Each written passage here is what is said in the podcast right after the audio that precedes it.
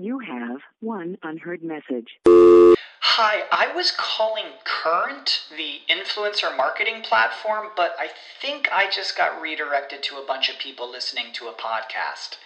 Well, anyways, I was calling Current because I was told they could help get my brand set up on TikTok Shop and even build out an affiliate program of content creators promoting my brand. And even have those content creators go on live streams and promote my product there. Wow, I could really use Current. I also heard that the brands they work with are making millions in sales. I guess I'll just go to their website at current.tech. Introducing Wondersuite from Bluehost.com, the tool that makes WordPress wonderful for everyone. Website creation is hard, but now with Bluehost, you can answer a few simple questions about your business and goals, and the Wondersuite tools will automatically lay out your WordPress website or store in minutes. Seriously. From there, you can customize your design, pick your brand colors, and add blocks. No custom theme or coding required. You'll get content suggestions that you can keep or revise, and with Yoast SEO built in, we automatically help you get found in search engines. From step by step guidance to suggested plugins to an AI powered help bot. Our built in tools make WordPress wonderful for everyone. Whether you're a beginner or a pro, you can join over 2 million Bluehost users. Go to bluehost.com slash wondersuite. That's bluehost.com slash wondersuite. This program is a paid commercial announcement from Jacob Media Partners and does not reflect the views of WPHT or its management. Today's program is pre recorded. We've never experienced a year like 2020. A deadly pandemic, political division, social unrest, natural disasters. Yet, we're still here, and now so are the holidays. Hi, I'm John Dougherty. May this holiday season bring you joy and peace. May 2021 be a better year for all of us. We wish you a Merry Christmas and a happy and healthy New Year. Happy holidays from IBEW Local 98. This is Women to Watch. To rise above all of the noise and fulfill every last one of your dreams. Women to Watch, sharing the real stories of the most accomplished women in the world. It is for those frightened children who want peace. It is for those voiceless children who want change. Be inspired by women from across the globe. True philanthropy comes from living from the heart of yourself and giving what you have been given. Who are encouraging more women to pursue their dreams. What I know to be true is that women were always meant to lead. And by shining a light on those doing it well today, my hope is that more women will be inspired to use their own voice. Now, here's the owner, founder, and host of Women to Watch, Sue Rocco. Good evening, everyone, and thanks so much for tuning in to another week of Women to Watch. My name is Sue Rocco, and it's great to be here with all of you. Um, and I hope you all had a really wonderful New Year celebration, um, as small as it might have been. As we look back on this very strange and difficult year, I cannot think of a better story to share than the one my guest this evening is going to be telling us about.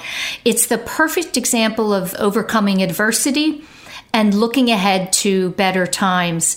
My guest this evening is Judy Guido, and Judy is the chairwoman and founder of Guido and Associates, and she'll be with me in just a moment. For those of you who are new to the show, I hope you'll visit us at womentowatch.net to sign up for our newsletters and our podcast so you never miss an episode. And to learn more about becoming a part of our on air watch team, feel free to email Laura at womentowatch.net to learn more. That's Laura at women, the number two, watch.net, N-E-T. So now I am very excited and honored to welcome to the show Judy Guido. Judy, thanks so much for being here. Thank you very much for having me, Susan. I thought it would be appropriate to give a shout out at the top of the show to Susan Packard for making this wonderful connection. Woo, woo. Our buddy, right? Our, our founder right. of HGTV, absolutely. That's right. She's a she's a wonderful connector. So thank you, Susan.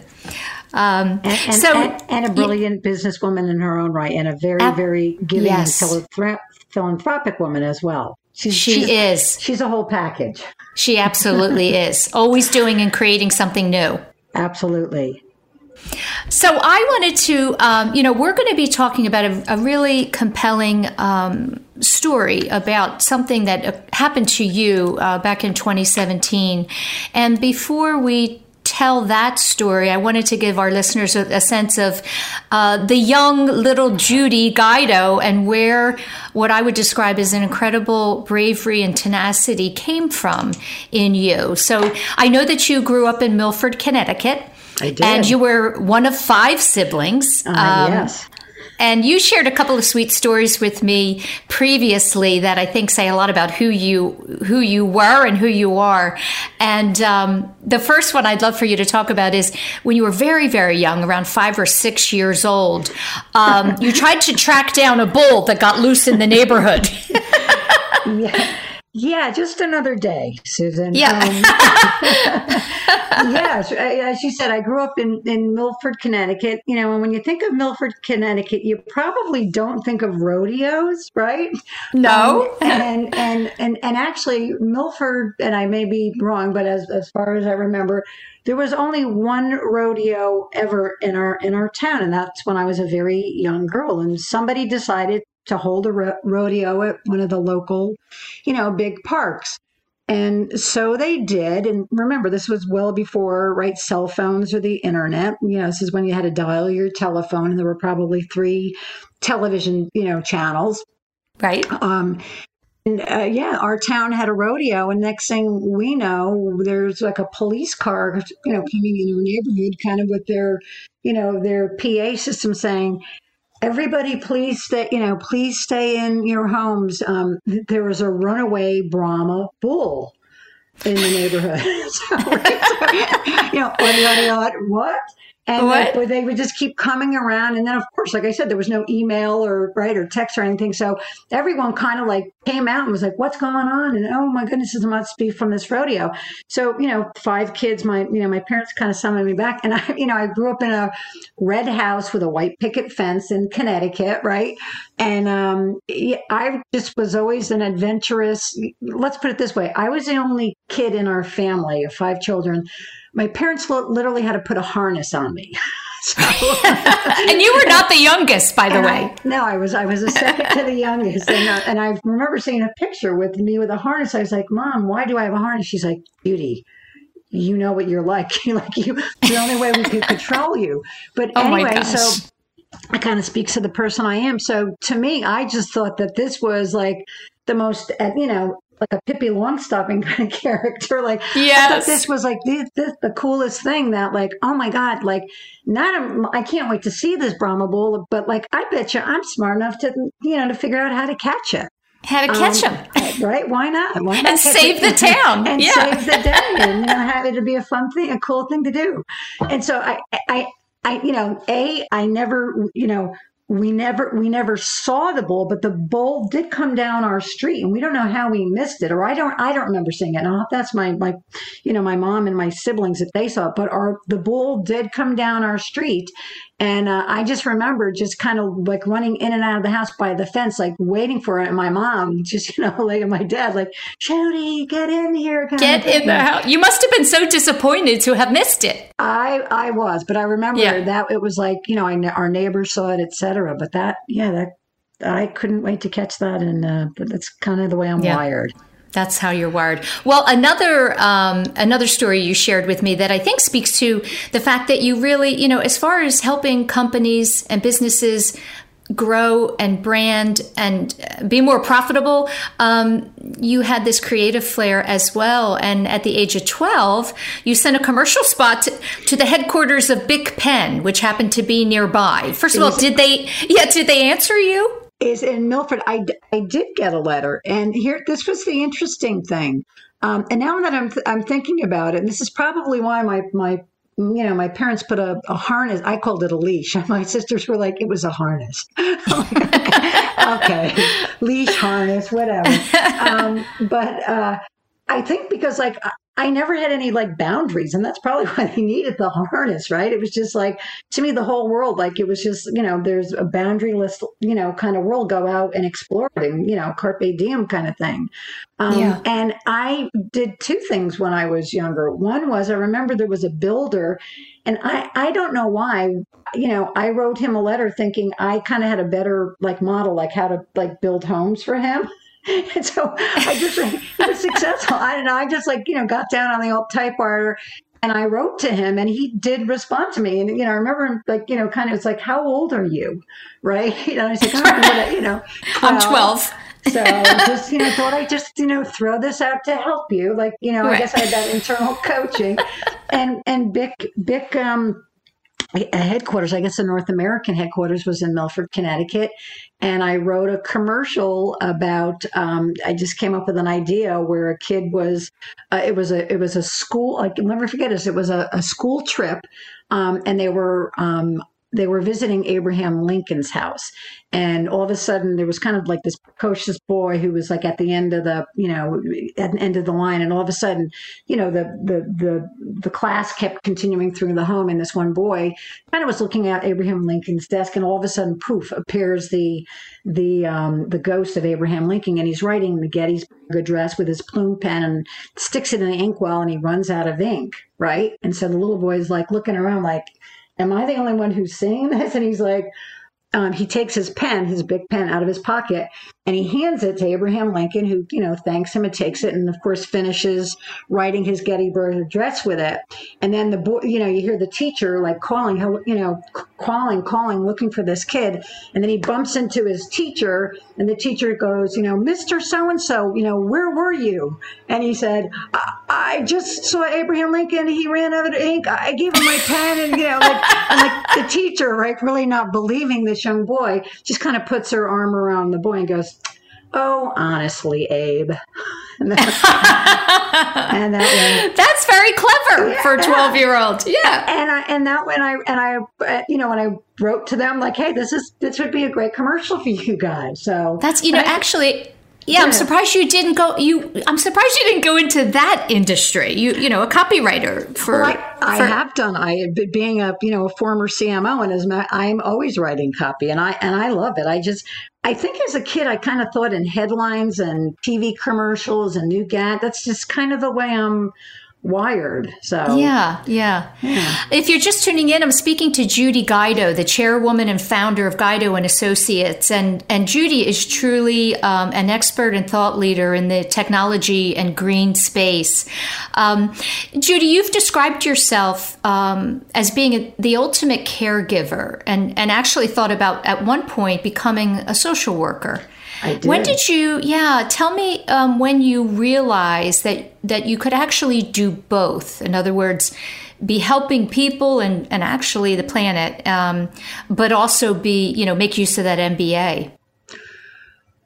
Um, I think probably early. I, I think um, I think I wrote, you know, as soon as I, I got into the workforce, really, and and I'll even describe, you know, the workforce as early as you know before i was even 16 like i became a you know i was a camp counselor with inner city kids and that was really where my you know that's just the way i was and you know just to see these kids who didn't have a lot and you know you know the littlest things meant so much to them and you know just spending time with these kids teaching them how to swim and you know uh, just almost like you know at a young age at the age of 15 kind of acting as a quasi parent and just really you know saying like every day you can make a um, in people. And again, my you know my my job happened to be being a, a, camp counselor, right? And so I think that's really where the foundation is. Is like you know you can kind of choose a path where you know your work can help people.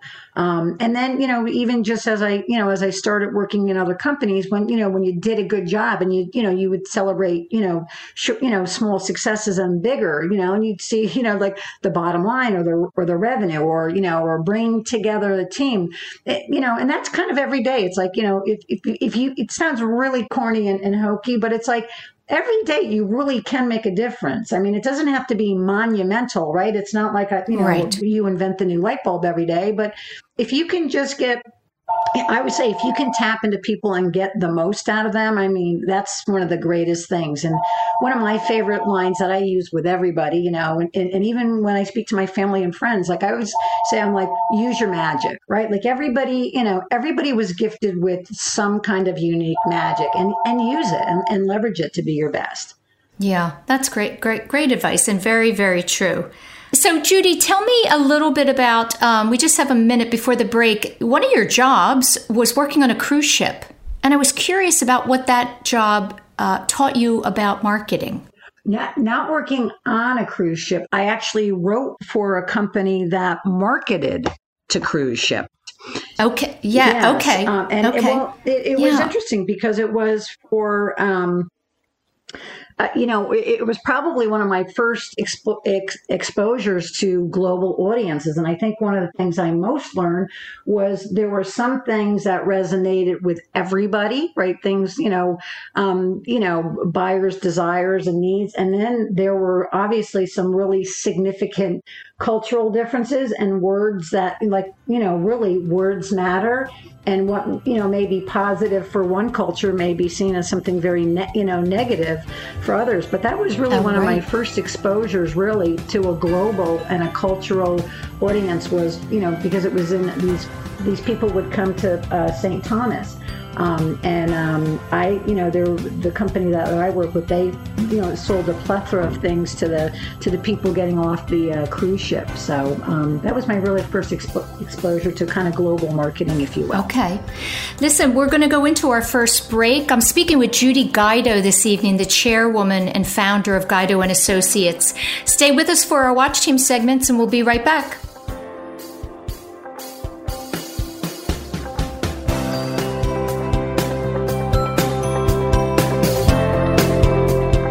Now, the women to watch Legal Watch.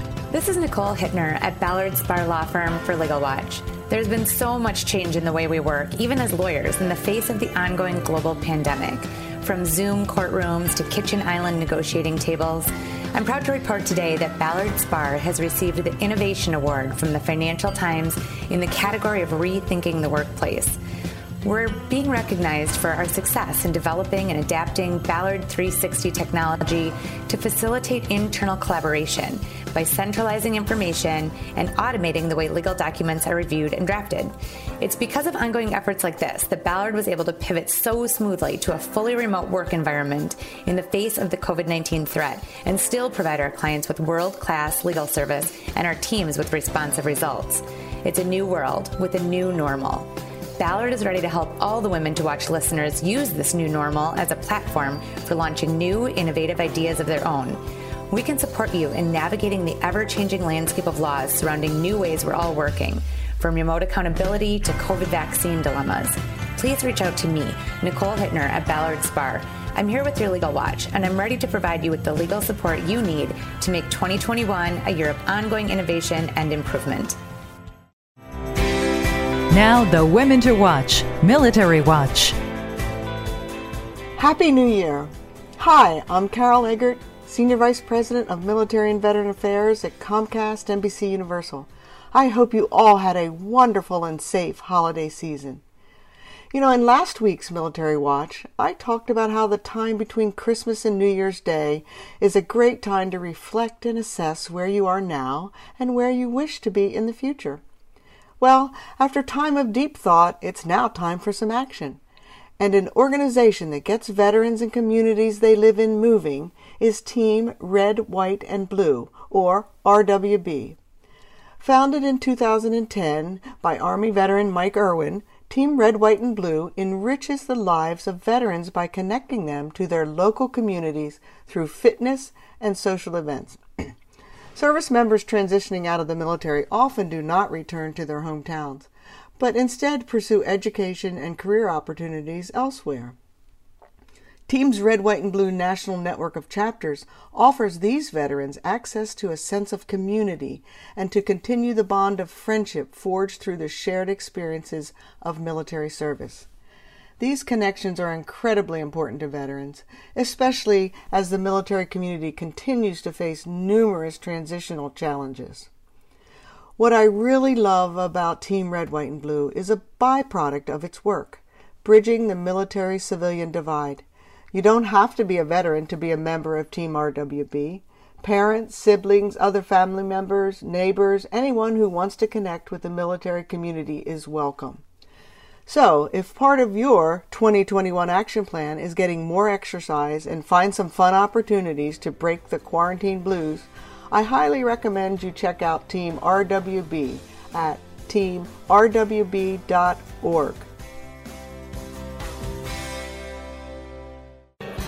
Since 1858, Mount St. Joseph Academy has been educating girls to be leaders, founders, and independent thinkers. Students are taught to be collaborative, courageous, compassionate, confident, and spiritual. In this student centered environment, the young women are transformed by recognizing their own potential and are encouraged to use it to make a difference in the world. To learn more about Mount St. Joseph Academy, go to www.msjacad.org or call 215 233 3177. That's msjacad.org or 215 233 3177.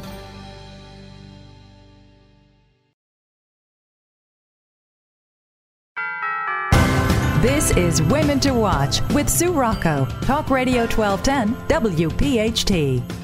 Welcome back. I'm talking to Judy Guido, the chairwoman and founder of Guido and Associates. And uh, Judy, I think probably a turning point as far as your career goes um, would have been meeting Ed LaFlamme, who had a large LaFlamme, large landscaping company. And um, yeah, tell us about that and how that kind of changed the trajectory of your career crazy Eddie. Um, and I say that with, a, with a lot of love in my heart because he's a wonderful man. Yeah.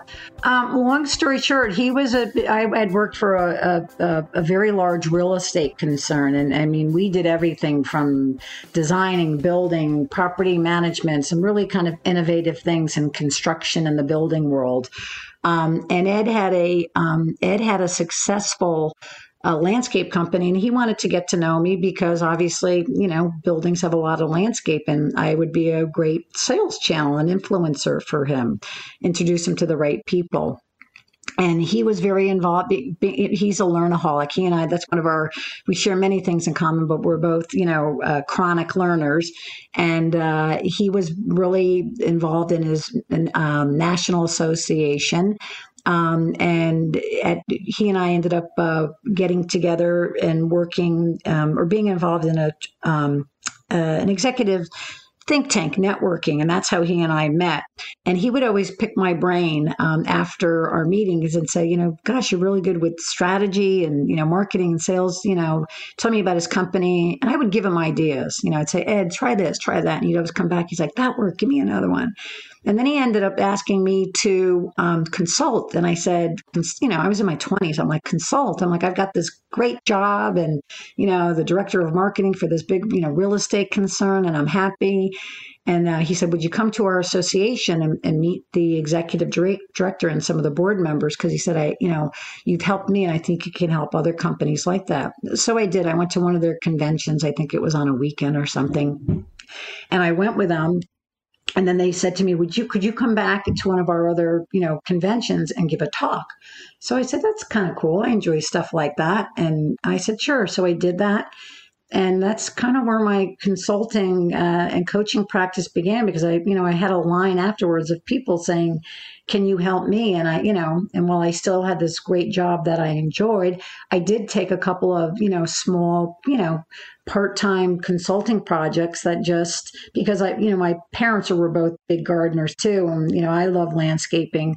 You know, I never realized what a, an incredible, uh, an incredible business and industry the landscaping business is. And you know, most people think about it, it's an industry where you just cut grass. Well, no, it's a big, huge science, and without it, right, we wouldn't, you know, our planet wouldn't be, you know, where it is today. So I got involved, and then the the rest was history. You know, I think I read about your mom. Your dad was an aerospace engineer. Is that correct? He worked in. Uh, he was. Uh, he did actually. Did he never finished his his uh, his degree in school, but he was involved in the um, quality control side. Yes, for um, a company that built both um, uh, nose cones to rockets, and then later uh, tanks. So, but yeah, he was okay. Yeah, he they were. And, but your mom was yeah, your mom was the gardener. You know, without without a degree, but just it came natural to her. My mom was a master gardener, and my dad tried to think he was, but he he kind of followed her. But my mom just she's one of those. She loves plants, and she has that proverbial and you know green thumb. And I and I'll tell you, I've worked with some of the most incredible horticulturalists, but my mom just yeah, that was just a, a real, it goes to show you, right? When you really have, you know, the people I think are the best at anything are people who are really passionate about it, you know, yes. and, and, my, and my mother who is, you know, 96 years old and blind today and still like runs circles around me. Um, wow. that, she just, you know, wow. she, that was just, that was one of her passions among many things. So, yeah. So listen, tell, one of your greatest accomplishments was an IPO you were involved in with Landcare USA. Mm-hmm. Um, tell uh, tell the listeners what what took place. Yeah, that was really interesting. That was, and it was at a really interesting time. It was June of 1998, and that was, if you remember, back in those times too. That was that's when everything, all the, you know, the high tech companies and startups. I mean, it was just, you know, it was a boom. Um, and you know all these companies you know had been going uh, going public. And then all of a sudden you know some of them probably shouldn't have been right? Um, and that's you know where we had the bust the bubble bust.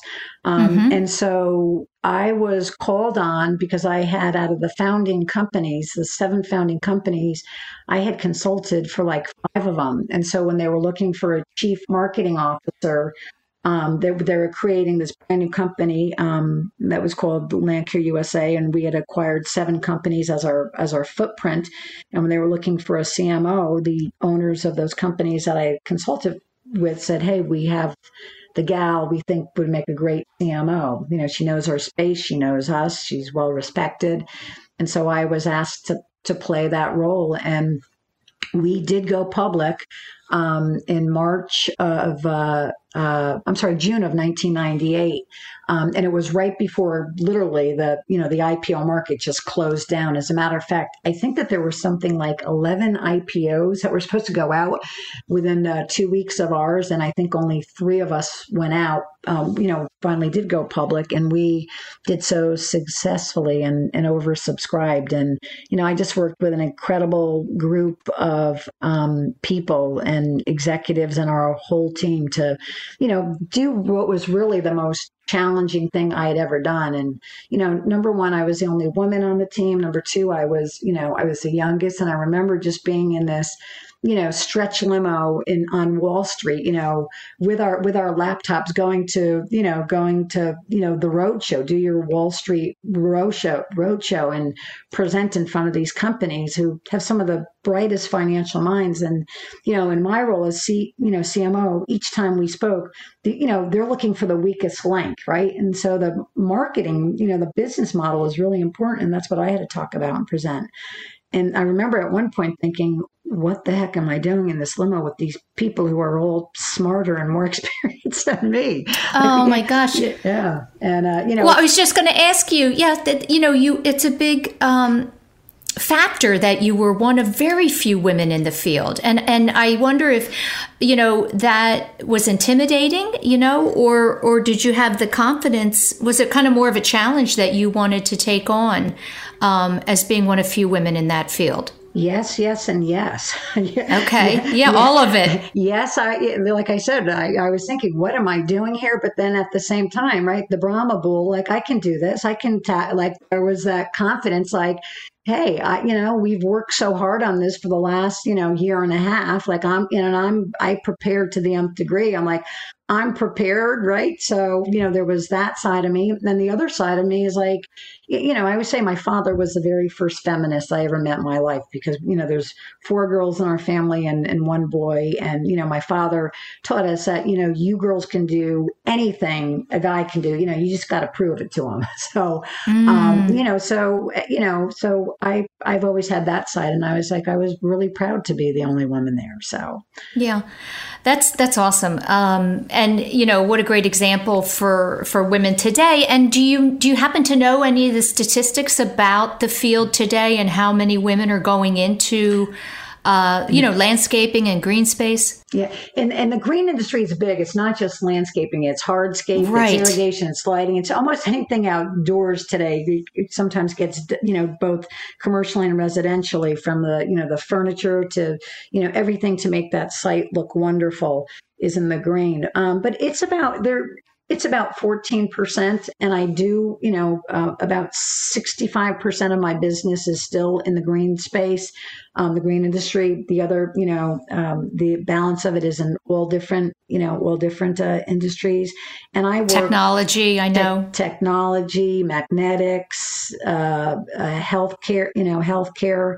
Um, and it's, uh, you know, it's one of those things I spend a lot of time really working with women, uh, mentoring women, um, advocating for for women, and and I actually and I even do. I mean, I I think I've mentored you know close to 200 people in my entire career in one wow. shape or, wow. or form um, in groups of people but you know and, and a lot of guys too but i you know i obviously i um, spend a lot of lot of time with women in um, that space, and then in other spaces as well. But right right now, the green industry is somewhere between twelve and fourteen percent, and we're really working diligently on that because when we do our research in that space in terms of you know their their you know their salesmanship and their retention and their um, you know their their customer sat scores i mean women really you know really they're they're off the chart with their with their rating because they just you know they uh, they ask a lot more questions or a lot more detail and oriented in certain regards so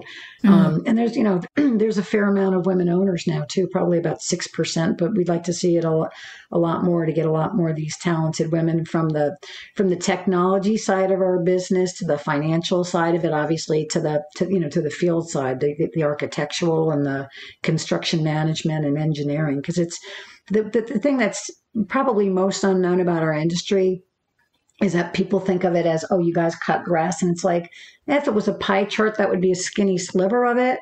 But, um, you know, it's only be a piece of the pie. But I would say it's a very, very STEAM related industry. There's obviously, right, you can imagine that the science, the technology, the engineering, the art, the design, and the math that's in, involved in the green industry so much creativity right oh i mean goodness, yes. it's it's one of the things we talk about when we're talking about young girls and why you know we need them and want them to go into technology and engineering and um, computers that they don't really understand how much creativity is involved in that or how much they could use it in in a in a job. Absolutely. And as i said and i said you know today almost any any industry really is a steam industry because you really have to you know there's some element again of all of those things that are that are attached to most industries but uh, absolutely in the green industry yeah. Um, listen, we're going to go into our next break. And uh, when we come back, we're going to get right into um, what I think is probably the most impactful part of your life story, um, what happened back in 2017. Stay with us. I'm talking to Judy Guido, chairwoman and founder of Guido and Associates, and uh, stay tuned for our watch team. We'll be right back.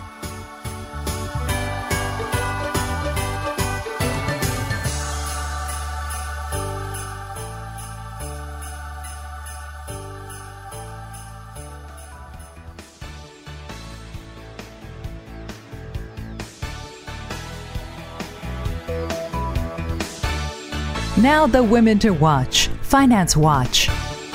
Hi, this is Terry, and I'm from Fortis Family Office. The global pandemic in 2020 provided us with lessons about our money and investments. The first one to consider is that it can sometimes be very difficult to figure out all the risks to guard against. In January and February, we may have been thinking about high stock valuations, low bond yields, maybe election related volatility. No one was talking about a pandemic. One message may be to understand that periodically we see big market downturns no matter what the risk factors, and that you need to have the ability and the discipline to stay invested through those periods of market weakness. The brief bear market that occurred over the next few months reminded investors about the importance of staying the course. If you'd sold everything during those darkest days in March, you would have locked in losses that you didn't have to. We know from market history that such downdrafts usually last longer than this one. Be prepared to sit tight through the longer market downturns. Another lesson from that down market period could be that there's no substitute for cash. During the February March period, we saw almost everything fall. Even high quality bonds seemed to decline in lockstep with stocks. One reason may have been that investors were liquidating bonds in search of cash. Owning bonds to get a slightly higher yield is not a good idea if you need liquidity. Stocks have come back tremendously since the bear market, but the economy still isn't doing that well. What's the takeaway from that? The market is usually looking ahead. Investors are looking into the future to better days when the pandemic is at bay and where business is somewhat back to normal. That's a typical pattern where the equity market recovers before the actual economy does. It may be a good reminder that if you wait to see clear signs that the economy is recovering, oftentimes you'll be too late to participate in the upside. Many people endured job and income losses in 2020 due to the pandemic. The biggest takeaway there is the importance of having an emergency fund. Many people struggle with this. Research shows that even high income earners don't have three months' worth of living expenses in reserve. This year's been a good reminder to always have a cushion. This is Terry. Happy New Year.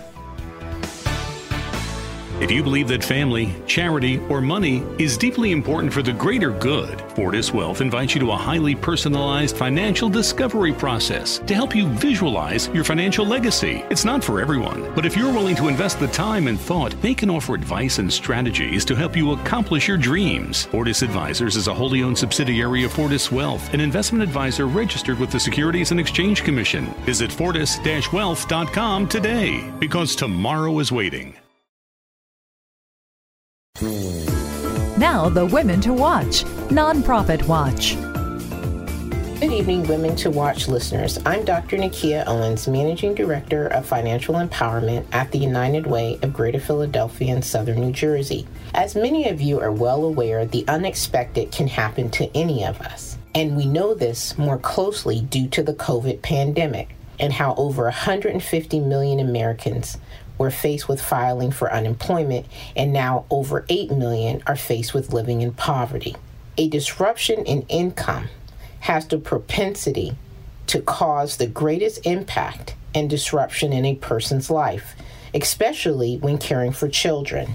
As a result of generous donors, United Way invests in a family empowerment initiative designed to support families throughout the Philadelphia region who find themselves at risk of becoming homeless or might be homeless already. This initiative supports the whole family so parents are able to find or acquire greater employment and the children can remain in the same school in supporting their academic success. This initiative is not based solely on income, but looks at the entire family situation and what is needed to support the family in maintaining housing stability. There are case managers willing and ready to support the family with their goals, but not dictate those goals. If you know a family in the Philadelphia area who has been adversely impacted or is at risk of homelessness due to a job loss, please have them reach out to United Way's helpline by calling 211 or they can reach out to United Way's partner directly, UESF, at www.uesfacts.org. And until next time, I'm Dr. Owens, your nonprofit watch. Now, more of Women to Watch with Sue Rocco on Talk Radio 1210 WPHT. Hi, Sue Rocco here with an update from one of our past guests. I'm with attorney Delphine O'Rourke, who was with us back in January of 2019. And certainly much has changed since then. Tell us what you've been up to, Delphine. Sue, thank you for having me back and happy new year. I've been spending a significant amount of time on women's health and helping entrepreneurs and investors who are investing in women's health access the legal advice that they need to succeed and to bring truly innovative solutions to improve women's lives. Um, and I could only be solving for these disruptive solutions working with a team that's dedicated to health equity and that's really market leading in the key legal areas. So earlier this year, I joined Goodwin's amazing team of globally recognized lawyers. Uh, I had admired Goodwin's healthcare, life sciences, and private equity lawyers. So it's been really exciting to be able to offer clients what they told us they needed, which was a, a one stop legal shop uh, for the women's health and wellness industry. So it's what I call our, our hashtag FemLaw practice, which is an expanding category of law that serves the you know the vast opportunities that exist for female health. So you know what are these opportunities? And i've been spending a lot of time around educating you know what what um, what does the market look like? What are women's needs? You know the women's health industry has been historically ignored. It's been misunderstood and, and underfunded.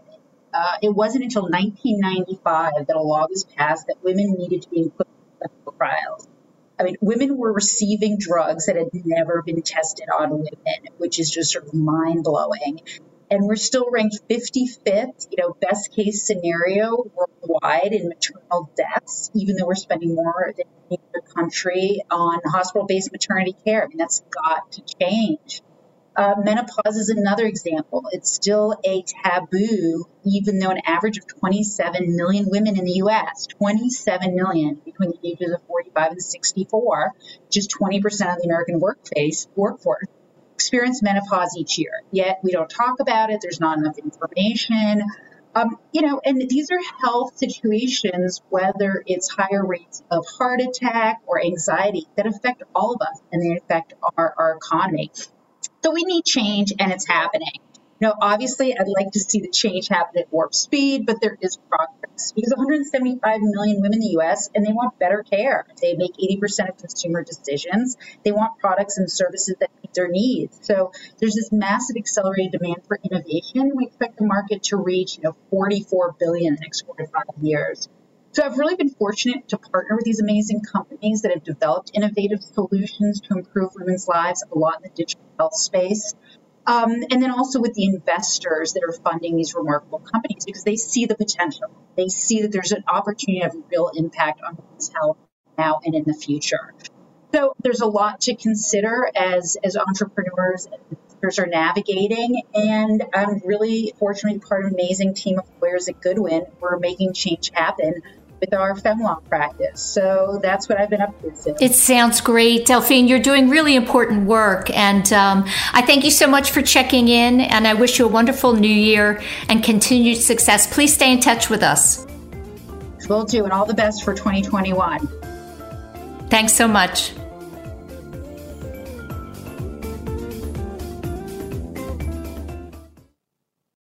This program is a paid commercial announcement from Jacob Media Partners and does not reflect the views of WPHT or its management. Today's program is pre recorded. We've never experienced a year like 2020.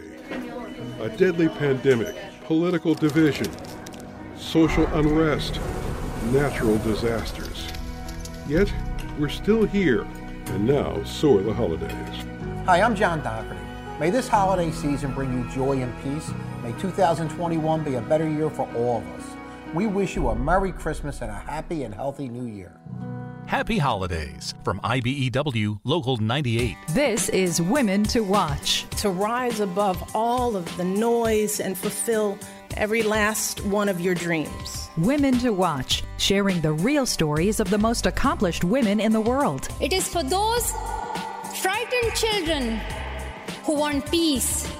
It is for those voiceless children who want change. Be inspired by women from across the globe who are encouraging more women to pursue their dreams. True philanthropy comes from living from the heart of yourself and giving what you have been given. Now, here's the owner, founder, and host of Women to Watch, Sue Rocco. Hi, good evening. Sue Rocco here with Judy Guido this evening, chairwoman and founder of Guido and Associates. Um, if you missed the first hour, and um, I, you know, I'm so. Um, I have such admiration for Judy, and and you'll know why when when I go into this next part of her story. Something very tragic happened to Judy on July 5th of 2017, and she has turned that um, experience uh, completely around to make it more meaningful uh, and also to help other people. So, Judy, you were, as I mentioned, on July 5th, 2017, just randomly attacked by a landscaper who was working um, at your property in Moorpark, California. Can you describe briefly for our listeners what happened? Uh, I can. It was, as you said, it was, you know, July 5th. So it was the day after the 4th of July, which, you know, as you know, many people take as a vacation, you know, a vacation week. And it was an absolutely mm-hmm. gorgeous sunny day, beautiful Southern California day. And I was at our kitchen island and I was at the computer and having a cup of coffee and working on some things and, you know, watching, you know, the guys were, were doing some, you know, renovation work you know, on, on, our property. And next thing I heard what to me appeared, you know, like like a bomb, like a blast. And my first instinct was because they were using, you know, uh, axes on things, was that they had hit a gas line in our backyard, and I thought that's what happened. And I, you know, it obviously really startled me, and looked out the back window, and I see one of the landscapers literally kind of like scaling the fence and almost flying over the fence, and I was like oh my god right? You know like oh my god like our you know our, our house is about to blow. And the next thing i see one of the other you know i one of the other landscapers and he starts approaching our house and he takes an axe and he starts smashing the windows out right? And i'm kind of just stunned and i'm thinking you know he's smart enough thinking maybe i you know i should break the window so you know the gas doesn't ca- cause the you know the windows to to explode. I, I don't know what happened. And then all of a sudden next thing i know he's you know uh, as he's smashing them more I, I don't know why something just clicked like this isn't right. And he's in my house now. He, he walks into our house with axe in hand and you know i looked at him and i said what the heck is going on right? And he just looks at me with this look I'll never forget. And he says, I try to kill my coworker because he's the devil. And I knew in a moment that I was either going to live or die that day. And what I said or I did, whatever I said in that next second or minute would be my decision. I'm I'll see another day or I won't. And I realized in a nanosecond. Mm.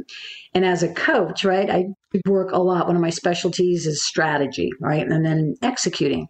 Um, and they'll they'll often tell you, you know, you can't create strategy and execute on the on the same time. And I knew I had to do both. And so in a nanosecond, I'm like, I need a strategy now. And I realized that I couldn't get out to the front door to unlock the door because I knew he was going to try to kill me, and my family would come home and find me dead in our home. And, oh gosh. and the only way, wow. if I was to survive, was to somehow convince him to get out of our home, get around the side of our path, and get out to the front so somebody can hear me scream for my life. Um, and that's what I did. And it was interesting because we had just gotten some new kitchen knives and stuff before that. And there was a, you know, there was a set of this, you know, these brand new, beautiful kind of kitchen knives that were probably about 10 feet away from us. And I, you know, one of the first things I did was I can't let this guy see these knives because, you know, maybe he'll drop this axe and use those on me instead. And I literally positioned my body so his back went to the went to the knives and he was looking at me. And I just started, you know, I just started making it all about him. You know, kind of like in business, right? You know, it's all about your customer, understand their needs. And I just, I, you know, he had you know, he had had some blood and, you know, glass on him from where he had smashed the windows out. And I just said to him, like in a very calm tone, um, you know, I said, you're hurt you know you need help. And i and i just was walking very slowly not with my hands out but just you know like motioning my hands like i like i'm a helper almost like healing hands is the only way i can describe it. And i said you need help. Let me help you. You need to get to a doctor. And he had you know he was holding the axe and he just started walking back. I, you know i was walking him back. And i just kind of kept that cadence and i'm like how can i help you? And he started talking to me and he's like my coworker he's a devil. He was going to hurt me. And i said i'm you you know, I'm sorry. I'm like, did he hurt you? Are you okay? And just, I held this like very calm conversation. Let's get you to a doctor. I'm so sorry he did that. I'm here to help you. And so I, you know, he went out the backyard. This whole thing was going on. I'm getting him on, you know, to the our side path, and I'm thinking to myself at the same time, talking to him, looking, giving him eye contact. I thought was really important, so he could see I was on his side, and at the same time, like talking to God saying thank you God. Like like stay stay with me. Like I need you more. Wow I, I, need you more wow. than ever. Yeah. And I got him to the path wow. and and we had a, a, a, family dog. We've always had a dog And you, as I say, animals are very instinctive. And, you know, my dog, he was just a little, you know, under 10 pound dog, um, little scruffy guy, you know, realized that I was in danger and he barked. And the next thing I know, he kind of contorted his face and he looked at the dog. He said, He's a devil and I have to kill him too. And he took the axe and and I I mean again maybe this goes back to my Brahma bull experience. I mean I literally reached down to try to grab my dog to save him. And I mean, he oh and the axe gosh. just missed my arm. I mean, by probably less than like a half an inch. And you know, that would have taken my arm off. And I just, you know, uh, you know, I couldn't, I couldn't get my dog. I just had to, you know, at that point, I had to pull my hands back. And you know, I knew with the first hit, my go- my dog was gone. And he kind of spent oh, a minute or gosh. so focusing on the dog and talking about the dog being a devil. And then, and I just screamed. I'm like, you know, I just screamed to him, "What? What are you doing?" And you know, as loud as I could. And I just turned around and our path they were putting some you know they were putting some sod and stuff in between the stones on our pathway so it was really bumpy and i had bare feet and i just started to scream as loud as I could at the top of my lungs, like, somebody call the cop. He's trying to kill me. I just kept re- re- repeating, somebody call the cops. He's trying to kill me. That just, just those two lines, just over and over and over again. And Were you running at was, this point, Judy? Down the path, and and okay. the next thing I know, he he caught up to me, and he um he slipped he slipped my throat and I just remember trying to use, you know, I'm not a big person. I'm about five five, you know, weigh probably less than 120 pounds. And, you know, I just kind of had, you know, got my Wonder Woman on and just, you know, punched as much as I could to, de- you know, to defend myself and somehow must have done something because um, I ended up, you know, I ended up getting out of our uh, you know, out of our trail. And I thought I ended up being on our front lawn, but I must have gotten as far as the the street, and the last thing I remember him saying is, you know, I, you know, you're, you know, you know, I have to kill you too. And I just, you know, just remember just punching as hard as I could and protecting my head.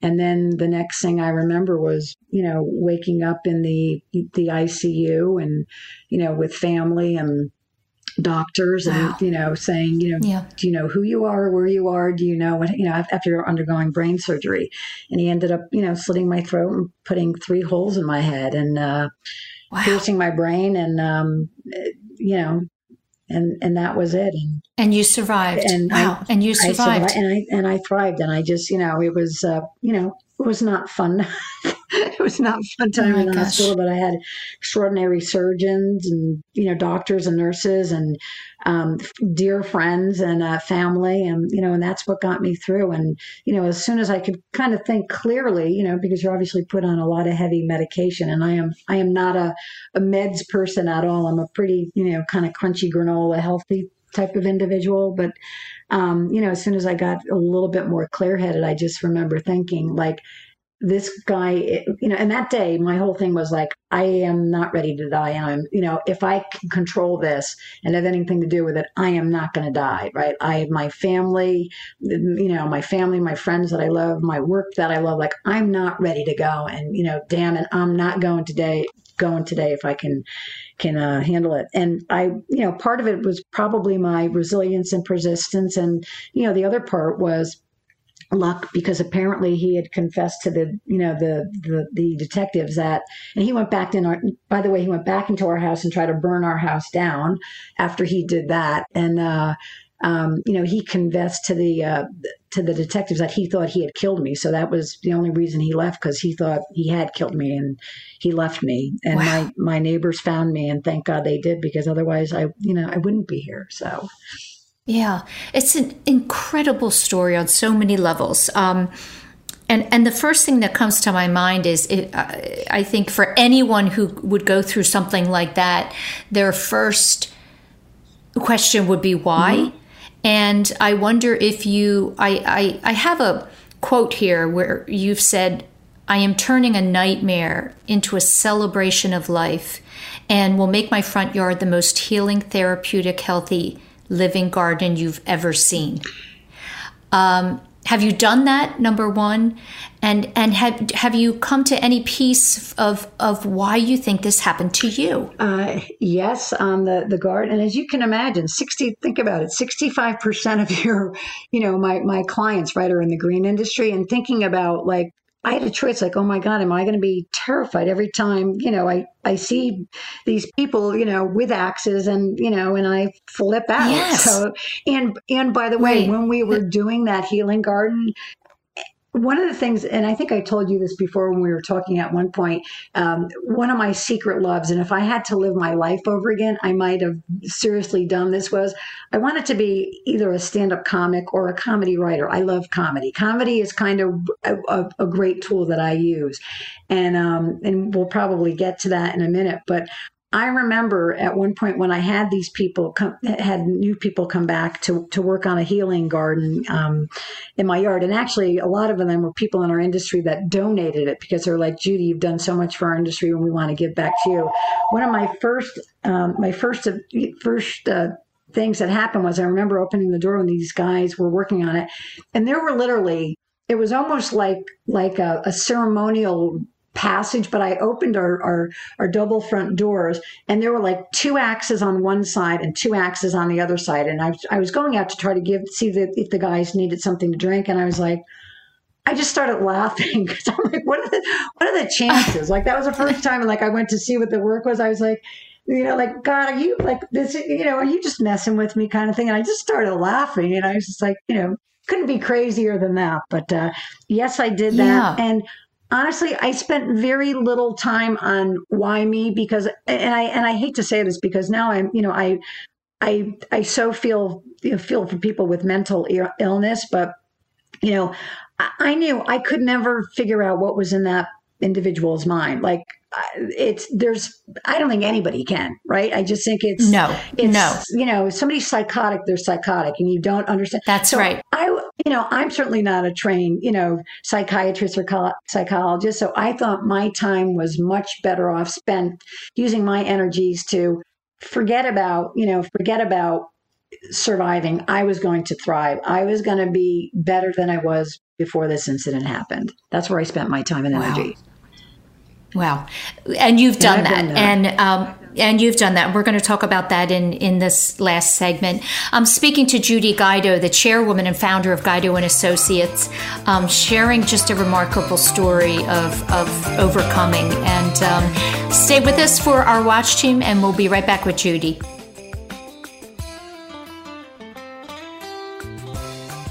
Now, the women to watch. Marketing Watch.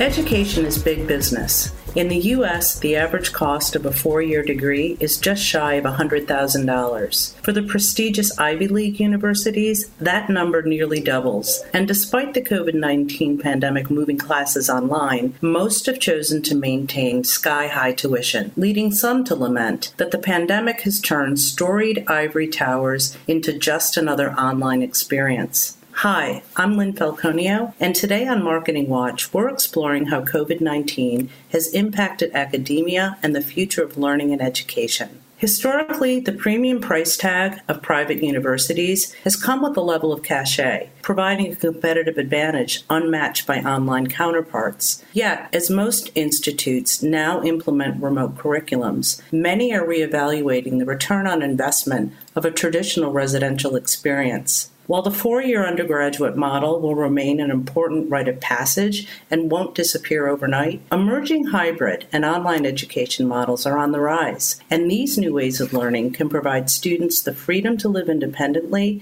explore new passions, and design their education on their terms. In the last 10 years, the marketing world has experienced similar trends in digital acceleration, and as I've guided clients through these transformations, I've found an essential key to success is balancing high tech with high touch. In education, this means providing students access to innovative online learning platforms and managing the critical social relationships between teachers, students, and their peers. Community and connection in education is crucial, and research shows that of all factors that determine student outcomes, engagement is at the top of the list. The pandemic has accelerated the digital transformation of nearly every industry, and education is no exception. Now, as we explore new ways of living, working, and learning, we must ensure we balance technology with human connection as we look toward building a stronger future. For Women to Watch Marketing Watch, I'm Lynn Falconio.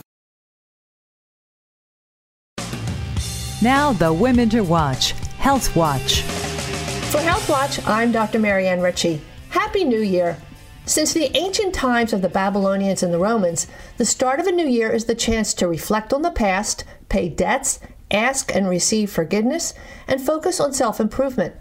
A study from the Journal of Clinical Psychology reports that if you make a New Year's resolution, you're 10 times more likely to succeed than if you make the same commitment at another time of year. Whether it's weight loss, more exercise, quitting smoking, sticking to a budget. If you want to succeed, set goals that are realistic and measurable. Don't say, I want to lose weight. Aim to lose a pound a week. Or walk three to five times a week and commit to going with a friend. Recently, on Your Radio Doctor, registered dietitian Emily Rubin made these suggestions for better eating habits. Make weight loss a lifestyle change. 500 fewer calories a day, a pound a week. Stop at two pounds a week. Losing too much too fast leads to slower metabolism and you regain the weight you worked hard to lose. Avoid fad diets. Weight Watchers is reputable. Or visit a dietitian. Insurance covers six weeks of visits for healthy eating. Keep a diary. Keep track of what you eat. You'll lose twice as much as those who don't. Get motivated. Keep your eye on a pair of jeans or a dress that's too tight. Avoid hunger. You'll eat less later in the day. Eat breakfast high fiber and protein like fiber cereal and skim milk, hard boiled egg, or non fat yogurt. Pack your lunch. For dinner, pick five quick healthy recipes, put them on the fridge. Cook for the week on weekends. Make low fat changes like skim milk, low fat cream cheese, and salad dressing. Six to eight glasses of water a day, and listen to James Brown. Get up off of that thing. Even walking or biking for two to four hours a week, three to five pounds more off a year. Hear the entire show on yourradiodoctor.net.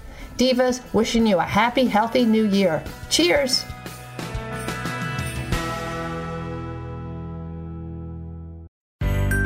Hi, I'm Joe Kraus. May you enjoy the spirit of this holiday season, and may 2021 bring you a year of hope and peace. I wish you a Merry Christmas and a happy and healthy New Year. Happy holidays from Jacob Media Partners. You're listening to Women to Watch with Sue Rocco on Talk Radio 1210 WPHT. Welcome back. I'm speaking with Judy Guido. Just uh, to me, a remarkably brave woman. And Judy, one of the things you talk about a lot, or you use the word, I should say, is the word hope. And I want to ask you, what is your definition of hope? Oh boy, that's hard. Um, I think hope is the ability kind of goes back to what we talked about before to not saying boundaries just to say right it's really kind of like like to me hope is really the art of possibility right? I, and i honestly believe like if you think it for the most cases there's probably a way you can do it. Like you just like you you have to ask the right questions right? And i think if you ask the right questions and back into it that honestly anything is possible because you know one of the things that happened with you know with with my you know um, i was trying I, I always try to figure out what do i call this? I used to call it an accident. I was like it wasn't an accident. It was very intentional no. right? The uh, my event yes, right. my event my you know my milestone moment whatever you want to call it. Um, but you know like people would always be like oh my god you're so brave and this and that. And i was like you know i go i'm not like I'm not different than anybody else. I mean, that's the whole thing. Like I, you know, I wasn't born with a, you know, a superwoman gene or anything. I'm like, I'm extraordinary, you know, extraordinarily ordinary. um, and I, and- well, the bravery, I think, is not from the moment. The bravery, you know, what you did was probably instinctive to you, but I think the bravery is what you're doing emotionally after. Yeah, I, I, I right because really, you could you could crawl up into a ball and and really just live a life of. Uh, I don't know, fear and uh, just kind of giving up. And so to me, that's how, where I think the bravery comes in. Oh, yeah. I, I mean, that is so, you know, the you know, so anti Judy Guido. I am one of the like when people kind of feel sorry for themselves, etc. That that's probably where I kind of you know have a hard time with dealing with that kind of mentality because it's just so it's yes. so foreign to me. And to me, it's like you mm. know, like I mean, most time, like I say, like I'm like I have a choice. Like I have a choice in this. Like yeah, I could say this really stinks and whine me, but I'm like, like for me, I'm like that's not really fun. you know what I mean? It's like I like to have fun, and I really, I really enjoy life. I enjoy people. I'm like I this this way is a lot more fun. Like just be really positive, do great things, spend your time with wonderful people. Like that's the path I've always chosen, and that's you know, and and I do have a choice. I mean, I do have a choice in that. Yes, and, and some yes. people prefer to take you know to take the other path. It's just not me at all. Yeah. Well, and I think that's, you know, recognizing that we have choice and it really is what runs every aspect of our life. And I'm sure that it's something you use in your work all the time with, with uh, the companies that you advise and consult. And, um, but Judy, I want to uh, talk about the book that you've decided to write and, and why you decided to write it. Tell our listeners about that. Yes, I, I, actually really decided to, to write the book for a couple of reasons. Not to tell another, you know, somebody survives a tragedy story, but really about the that again. I always call myself an extraordinary, ordinary person. I mean, I I am ordinary, and I didn't do anything that was extraordinary that day, but it really played to what I do best. In, in, in, work and that's right developing a strategy and executing on it and again and and you know i always say if i can do it anybody can do it. And that's what saved my life that day. I had both built a strategy and i executed at it. And i just and i kept all the noise out and i and i focused on it. And that's really what i wanted the to be about that again whether it's whether it's in your professional life in developing a strategy and executing or building a career or something personally if you utilize these you know basic tools of you know a strategy and an execution right? And then of course in the in business there's having a great team and you know the cash around it. Like anybody can not only survive but they can thrive. Or as we say in our you know with with my clients we can really really scale up and so that's what I thought would be, you know, I'll teach these people how this really works. And not only does it work in, in business, but it even works like, you know, when things get really bad. And, you know, and let's face it, right? In business, every day, whether it's a little bit bad or really bad, and, you know, and COVID was, you know, one of those really, you know, significant traumatic events for everybody, you know, for most businesses. Um, but, you know, how do you deal when, you know, you know, negative and difficult things happen and challenges happen. And so again, and it really applied to both, to, you know, to, to business, but also people's personal challenges. And so that's why I thought I would write the book. And when I was laying um, in bed, it, you know, when I was recuperating, one of the, you know, because when you when your brain gets, you know, punctured you know your your your whole your senses are like they're overstimulated. So light and sound and everything you know it's it's overwhelming. And so you know i kind of had to like stay in a you know a room that was relatively dark and stuff so i just wouldn't have headaches. And all of a sudden i remember one day you know and i couldn't laugh because laughing hurt you know that was kind of overstimulated me and one day I just started, I was in bed and I just started laughing. And I, and, you know, my family was there and my sister had flown in. She was like one of my nurses. And I think they thought maybe I was like having a seizure or something. I don't know what. But I was actually laughing inside. And the thing I was laughing at was everybody. And to this day, everybody, the number one question I'm asked as being a consultant or, or a coach or an executive role is, Judy, can I pick your brain? So I thought to myself, how ironic is that statement today, Judy? Right? And I was thinking about right. the book and I was like, well, there you go. The title just wrote itself. And because now people, even when they say that, they'll be like, Judy, can I pick your brain? And then, you know, they'll do the, oh, they realize what like, they oh, said. And I always laugh. And so I always go, literally, you know, literally, you know, or figuratively, yeah. because then to both oh places oh don't want to go back one. So oh anyway, oh my gosh. When, when you know, I'm still in the process of writing that, but people said, "What a great title! Had you? How did you write the title?" I go, the title kind of wrote itself. So, um, but it does play to my my kind of odd sense of humor, if you will. Well, I'm looking for. I really am looking forward to um, to reading it when when it does come out. Do, do you think it'll be in 2021? I'm hoping that um, it's going to be finished by Q3 of 2021. Uh, yes, that's the goal. Okay, and, and it was supposed to be. Out, it was supposed to be out last year, but with with COVID, um, you know, my business. You know, some people uh, obviously, you know, there's still a lot of people who are, you know, their business dried up. Mine just, I mean, I, I, was it was the busiest year I've ever ever had, and so helping my clients navigate through that um, and taking out some new clients to really navigate again that business trauma and emotional trauma uh, was more important than the book, and so I, I you know I put that uh, on hold till this year. Okay. Listen, can you I, I, do want to talk about your work and, and what you do and, and really what you are excited about for, for 2021. And um, you're truly, you know, you're a thought leader in the technology and green space, helping small and large companies with strategy, sales growth, branding, sustainability. Um, what are you excited about for this next year that you're going to be working on? Perhaps a new company or a new tool or, you know, just something in the uh, sustainability arena? I've got a couple of uh, interesting new partnerships that are going to be coming out, and um, I, hopefully we'll have another talk, and I, uh, I'll be able to give you some names because we're in the process of just fine tuning.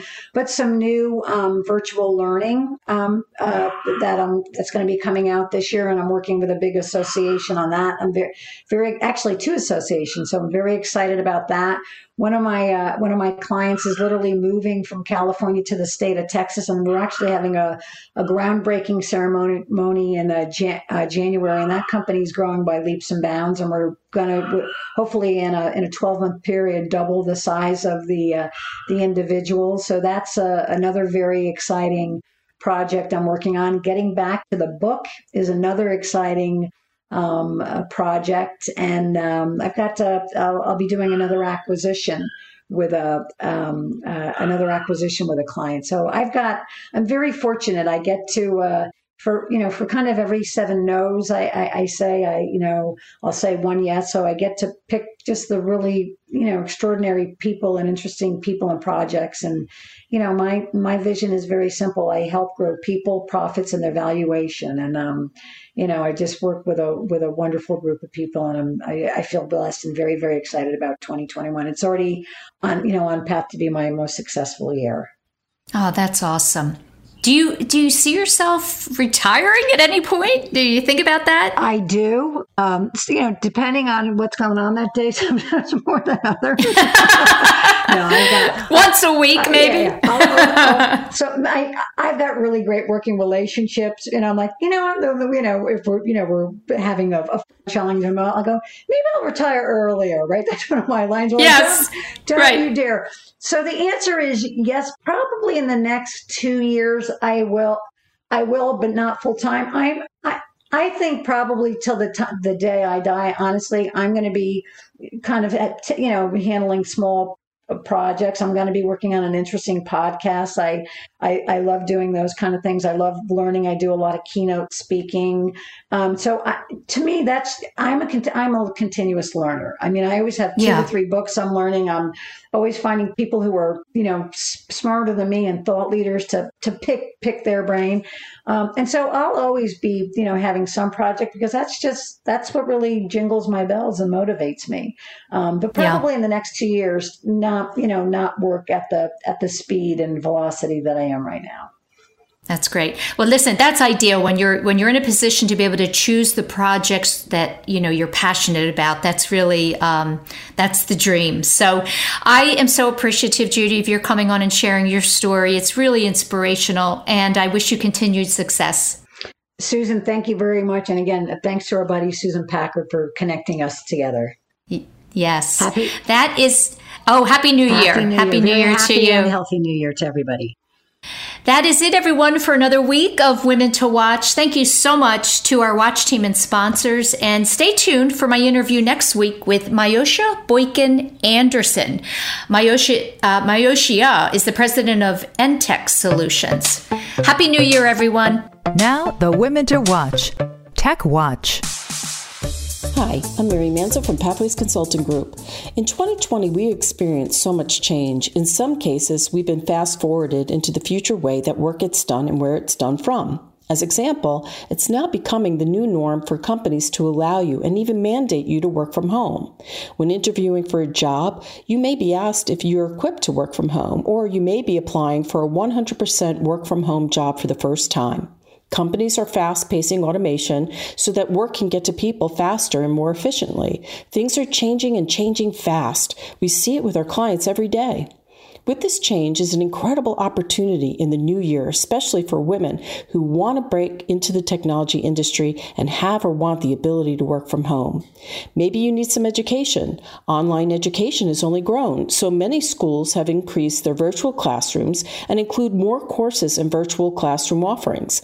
To me, the new norm is presenting massive opportunities to help women re educate themselves and put them in more technology roles. In previous segments, I've discussed the types of technology roles that are out there. Developers, solution architects, business analysts, quality testers, project managers, these are just a few that we hire for at Pathways. If you're looking for a career change in technology and want to explore training, there's an incredible website called udemy.com. At this website, you can research all types of training and research all types of technology roles. The job market in technology is shifting, and the time is right for more companies to incorporate more diversity into their groups to create a higher collective intelligence. Studies have shown that companies with higher collective intelligence enjoy better returns and are more likely to outperform companies that don't. If a career in technology is of interest to you and you want to learn more, feel free to reach out to me at mary at pathwayscg.com.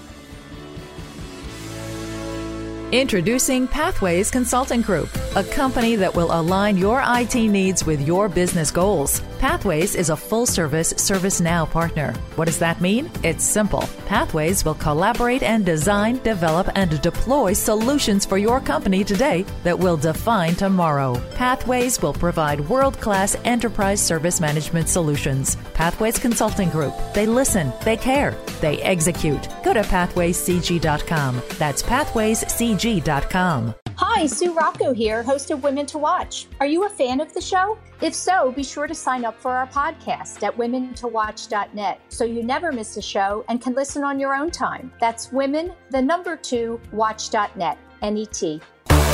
Now, Women on the Fly.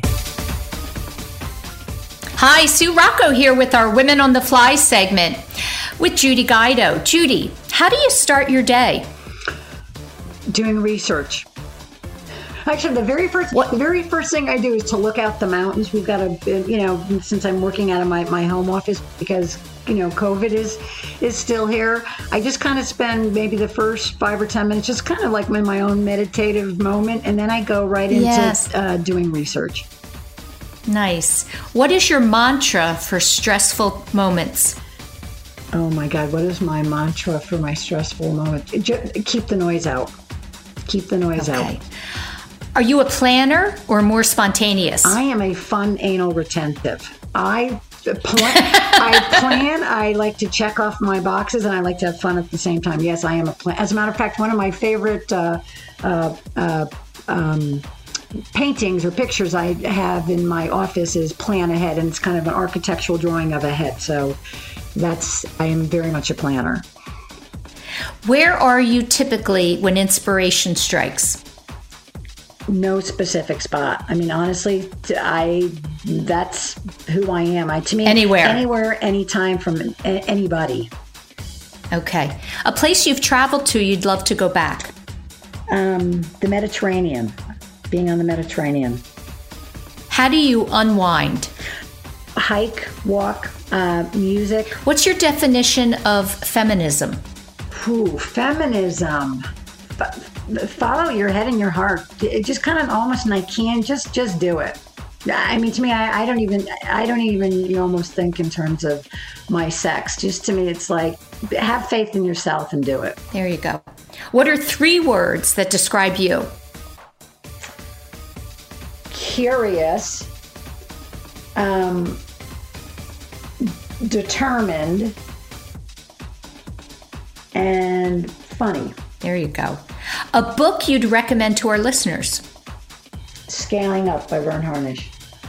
And lastly, how do you end your day?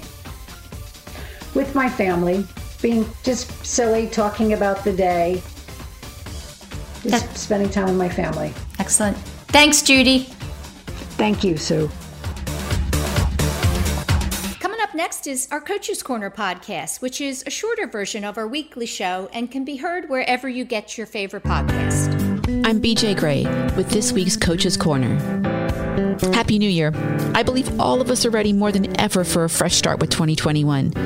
What will your New Year's resolution be? I've spent the holiday binging on a humorous show called Offspring on Netflix about an Australian family, and the two sisters are polar opposites. One sister, Billie, wears every emotion on her sleeve and ends up vomiting her thoughts without discretion. And the other, Nina, the doctor, is constantly listening to the chatter in her head. And therefore, she's constantly misinterpreting things that are going on. She's frustrated and full of anxiety. And what's interesting is I see this happening all the time in the workplace. Employees are interpreting what is going on with a colleague versus speaking up to verify what they're thinking is accurate. When you don't speak up and only listen to the stories in your head, you start to avoid situations, avoid people, and maybe even back channel with other colleagues. This is the opposite of a healthy culture and teamwork. I want everyone to make at least one New Year's resolution for improving their mindset. And the one I implore all my clients to make is to reduce the chatter in their head in 2021. So, how do you lean into these tricky conversations? Well, I have several examples, but here's a few. Sometimes I start out saying things like, Hey, I may be wrong, but are you meaning this? Or one of my favorites is, Tell me more. Tell me more about what you're saying or what you're writing in this email. One of the biggest mistakes Nina and Offspring makes is she doesn't listen when people talk, but continues to believe the chatter in her head. So, a successful conversation is not only about speaking up with candor and grace, but to get clear with active listening. Listen without any confirmation bias or judgment. Be as neutral as possible. So go on, start 2021 with courage over fear. Have the courage to speak up over the chatter in your head. Cheers, everyone.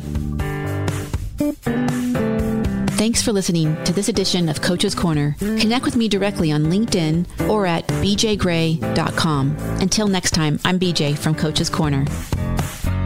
Thanks for listening to Women to Watch with Sue Rocco, a Jacob Media production. If you're interested in learning more about the power of the radio hour, contact Joe Kraus at 267 261 3428. paid commercial announcement and does not reflect the views of WPHT or its management. Today's program has been pre recorded. Everyone knows therapy is great for solving problems, but getting therapy has its own problems too, like finding the right therapist, fitting into their schedule, and of course, the cost. Well, BetterHelp can solve those problems. It's totally online and built around your schedule. It's surprisingly affordable too. Connect with a credentialed therapist by phone, video, or online chat, all from the comfort of your home.